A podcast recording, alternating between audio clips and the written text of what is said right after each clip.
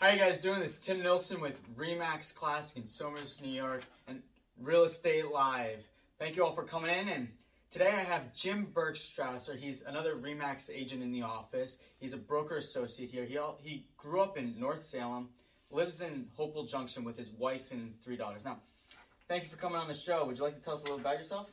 Sure, sure. I've been selling real estate for 34 years now, and uh, and uh, co-founded the Remax office uh, years years ago. I guess 33 years ago with uh, with John Piazza, and uh, I enjoy selling real estate, so that's what I continue to do. Well, it's always a beautiful thing. Now, can you tell us a little bit about what a distressed property is? A distressed property, in the institutional sense, is a, is a property owned by a bank and usually managed by an asset management company. Um, it could also be a company that invests in mortgages, non-performing mortgages, that takes back the mortgage and and then disposes of the property that way. Um, but in a sense of REO, as they say, real estate owned or bank owned or institutionally owned, that would that's that's kind of where they come from. Okay, got it. So you said you've been in real estate for 30 something years. How many of those years were you with working with distressed properties? I started working with distressed properties actually pretty early in my career. Um, it was uh, uh, date myself a little bit. It was back in it was called the savings and loan crisis or the savings and loan debacle. And uh, I'll date myself further and mention a, a bank, uh, Dime Savings Bank, uh, when when they went under. Um, real uh, bank-owned properties was it was very different back then. I, the the asset managers actually drove to your office, usually out of Manhattan, uh, met with you, and you actually they actually looked at the property with you and and formulated a marketing plan and and and, and sold it through there. Um, and then I kept when that when that ended and slowed down, my name was in front of some some some of the banks, and and and they would continue to use me for. Uh, for their periodic bank-owned properties. Wow, So, it's pretty cool. So can you tell us a little bit about the pre-foreclosure process? Like, how does a home become pre-foreclosed on? for, uh, the first, obviously, is uh, someone's not paying their mortgage. Um, um, the first uh, legal document, I guess, that the bank fires out is called a lis pendens, and it's, it's filed in the courthouse. So you can see as you can see when a property has a lis pendens filed on it. Um, usually the property is still occupied. Obviously, the occupant still owns the property, um, but that's the first uh, first step in, in, in the foreclosure process. Um, after that, uh, a, a, date is set um, uh, for a foreclosure auction on the on the county courthouse steps, either in uh, Poughkeepsie, Carmel, or White Plains, um, and that's where the bank, uh, a referee, an attorney assigned to the to the to the case auctions it at on the courthouse steps. Um, and that's where investors would come and, and, and bid on it. Uh, no broker is involved at that point. Um, many times the highest bidder is going to be the bank or possibly a, a, a, second mortgage or an equity line that wants to protect their interest. They will be the highest bidder to take the property back if if the investors don't bid high enough. Gotcha. So can you tell us a little bit about the auction process you were just saying? Yeah, the auction. Well, that auction is um, is is done by by an attorney. They call it a referee. Uh, Right. those are what are posted in the in the in the newspaper when you read read read for the, the you know the legal notices in the in the, in the paper.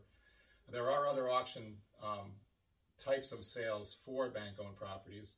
Sometimes when the property is taken back by the bank, um, instead of using a broker, there are auction sites uh, that that they use to try to try to auction it, just like whatever eBay or, or, or an online auction site.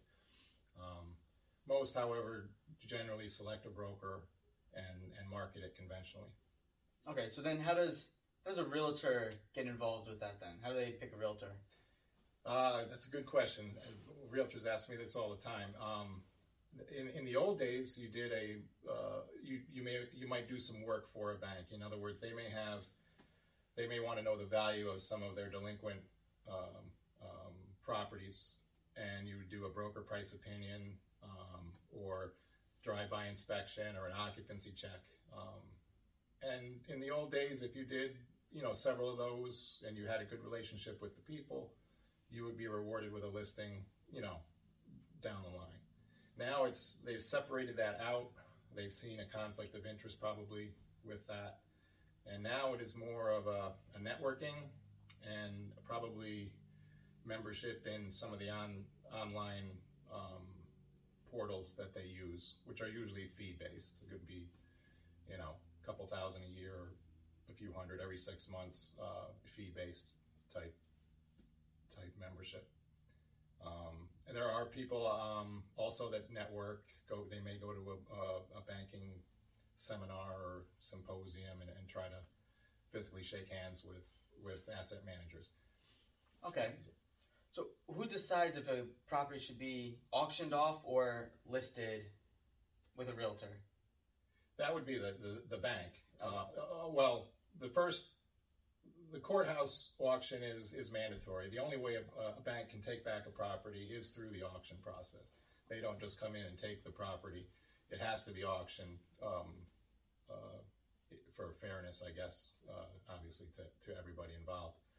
Um, after that, the marketing of the property. Um, most of the properties are, when we say bank owned, you generally don't see the name of the bank. You don't see Bank of America or or um, usually you see an asset management company. These are right. companies that the uh, banks hire to to uh, dispose of the properties, um, and they, they would be the decider on how it's marketed. Right, right.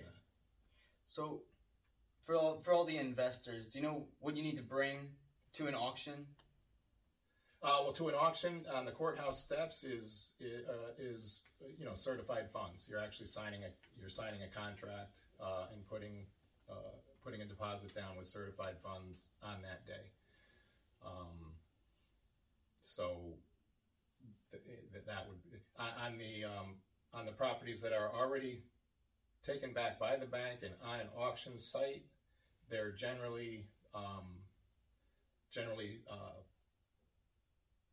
where you where you bid on it, you can see it being bid on, and then if you're the winner, you may have a, a twenty five hundred dollar Visa uh, earnest money deposit for for that. Okay. At that point, so.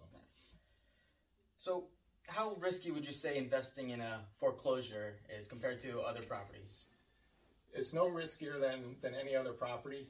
Um, the only thing is, um, not obviously having any contact with the previous owner.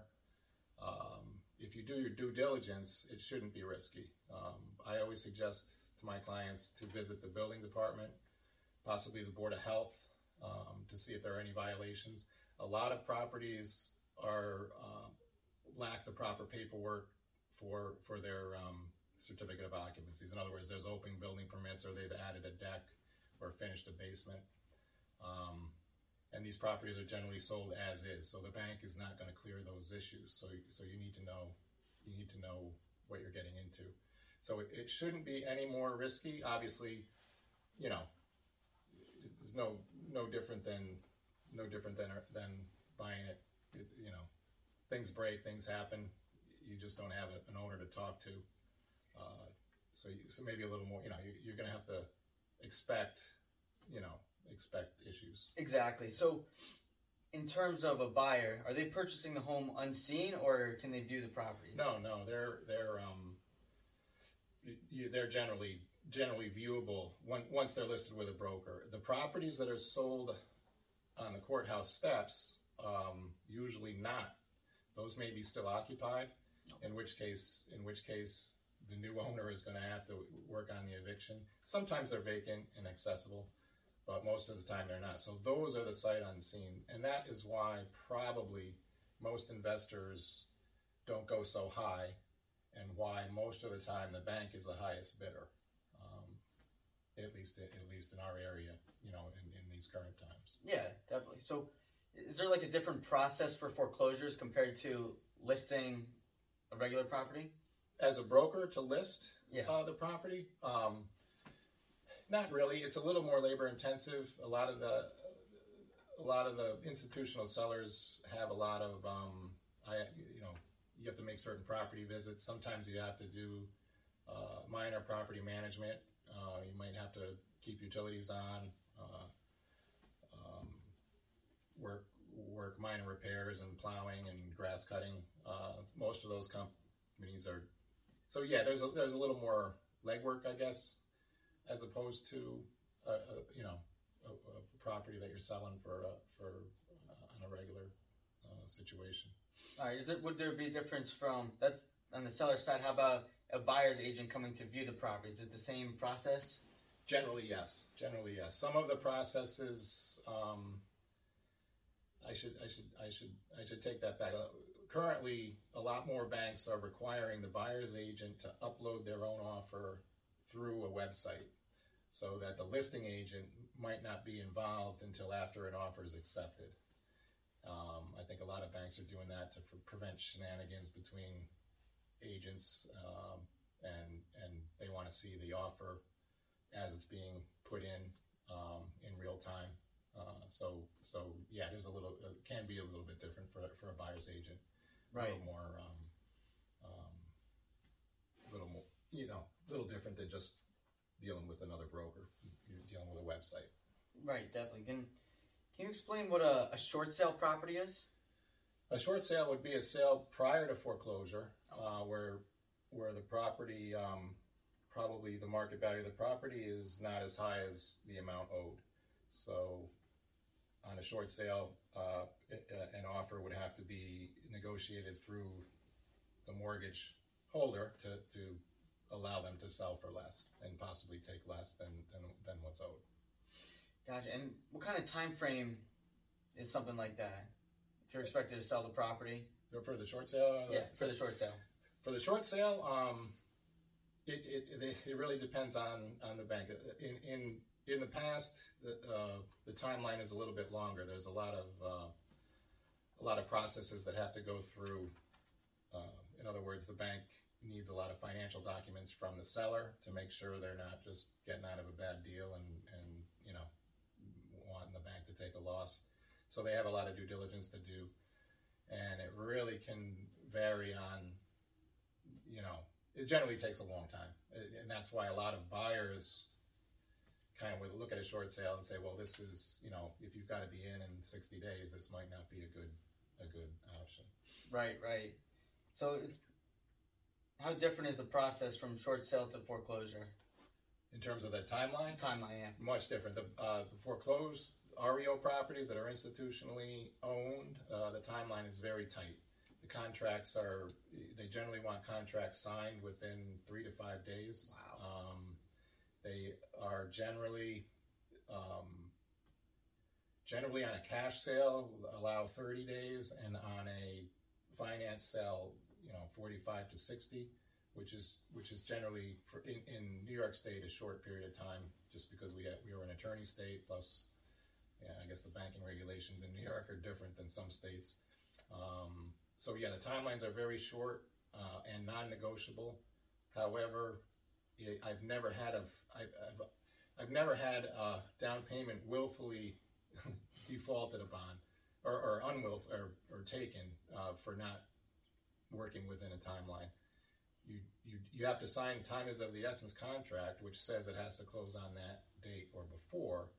However, the banks are not in the business of keeping your down payment if it takes longer. So as long as you can document what you're doing and what stage you're at, you might be waiting for a survey, uh, you might be waiting for a title. Um, as long as you can document that, you can get short extensions uh, a couple of times before the bank starts wanting to send your down payment back and go on with another deal. Okay. So what kind of like financing is allowed for foreclosures? Any kind of financing is allowed. However, most foreclosures are not financeable conventionally because they're in poor condition. So, and the bank is not going to make any repairs. Generally, once they put it on the market, it's as is, strictly as is. Um, so most uh, financed, um, even if the repairs are not that great, most financed um, uh, deals use an FHA 203K uh, or what I guess what's called a home styles loan, um, which allows you to close with imperfections on title and or with the house, and then fix them yourself post closing. So All right. Can you go over the the contract process for a foreclosure? contracts, like I said, were very tight. Um, they're prepared by an attorney that um, um, generally works with the bank and does a lot of them. They send them out very quickly. They want them signed very quickly. Um, if you have an attorney that wants to mark up a contract and put their own writer on, the answer is most always no. Uh, it's take it or leave it. So a lot of attorneys, um, a lot of it, uh, a lot of it, it's a good idea to use an attorney on the buyer side that's done a foreclosure or two before, so they know what to expect. So you, you can't have an attorney, you know, changing dates and they're all they're they're kind of written in stone. They're they're non-negotiable. So um, you need an attorney that obviously is to protect you, but also not to protect you from getting a good deal, and then also an attorney just to uh, assess your risks, what you're getting, you know, what the risks of signing a one-sided contract uh, would be. Oh yeah, that makes a lot of sense. You want to get someone who's done it a couple times, not someone who hasn't done it before, right? Correct. Correct. Well, that's all I have today. Do you have anything else you would like to share around? No, no, I, I, I appreciate the opportunity. Thanks for coming on. I learned a lot, and next week we're gonna have Steve Ross talk about modular homes. Until then, thanks for listening, and see you next week.